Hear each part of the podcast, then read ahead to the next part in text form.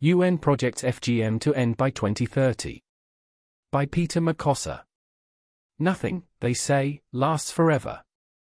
Prolific poet and writer, Ahsan Oba Khan once aptly said, The magic fades too fast, the scent of summer never lasts, the nights turn hollow and vast, but nothing remains, and nothing lasts, everything that starts ends.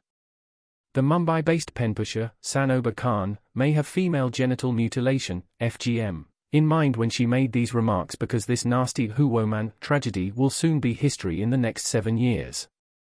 FGM, like any bad practice, will not last forever and the time to bin it, just as in nature, not every tree lasts forever, and every stream flows until the end of time, as the world changes, nature changes with it the United Nations UN, aims to put to an end FGM by 2030, which is just around the corner.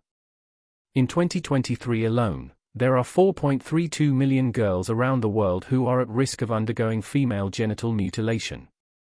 And significant opposition rates to female genital mutilation among men and boys are evident in countries such as Eritrea, Ethiopia, Guinea, and Sudan. Around 1 in 4 girls and women, or 52 million worldwide, experienced female genital mutilation, performed by health personnel pointing to an alarming trend in the medicalization of female genital mutilation.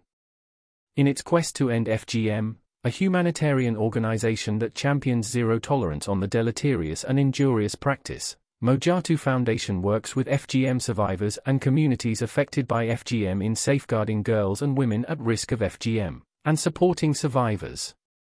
The Nottingham-based charity, Mojatu, engage FGM individual survivors, communities and other partners and stakeholders in raising awareness and tackling FGM. In the UK and internationally who in doing this, they adopt the formidable strategies and models to banish the evil practice.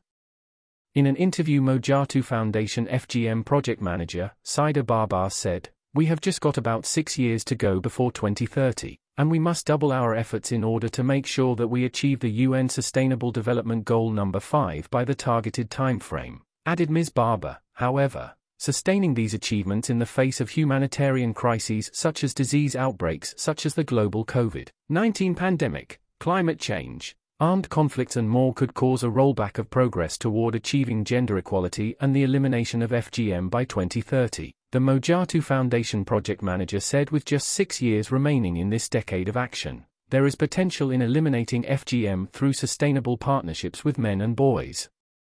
Their voices and actions can transform deeply rooted social and gender norms, allowing girls and women to realize their rights and potential in terms of health, education, income, and equality, she emphasized.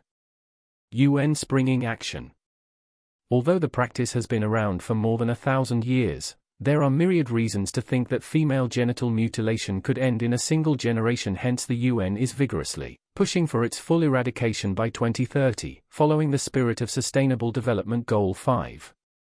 Since 2008, UNFPA, jointly with UNICEF, leads the largest global program to accelerate the elimination of female genital mutilation.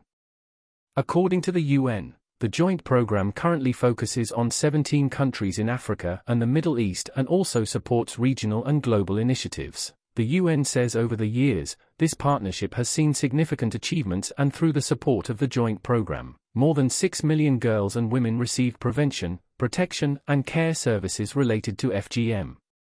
A UN 2021 annual report on FGM sourced by Mojatu magazine indicate that 45 million people made public declarations to abandon FGM, while in the same vein 532,158 girls were prevented from undergoing the detrimental practice. Female genital mutilation, FGM, comprises all procedures that involve altering or injuring the female genitalia for non-medical reasons and is recognized internationally as a violation of the human rights, the health and the integrity of girls and women. Girls who undergo female genital mutilation face short-term complications such as severe pain, shock, excessive bleeding, infections, and difficulty in passing urine, as well as long-term consequences for their sexual and reproductive health and mental health. Although primarily concentrated in 30 countries in Africa and the Middle East, female genital mutilation is a universal problem and is also practiced in some countries in Asia and Latin America. Female genital mutilation continues to persist amongst immigrant populations living in Europe, North America, Australia, and New Zealand. Over the last 25 years, the prevalence of FGM has declined globally, and today, a girl is one third less likely to undergo FGM than 30 years ago. Men ending FGM. In 2012, the UN General Assembly designated February 6 as the IN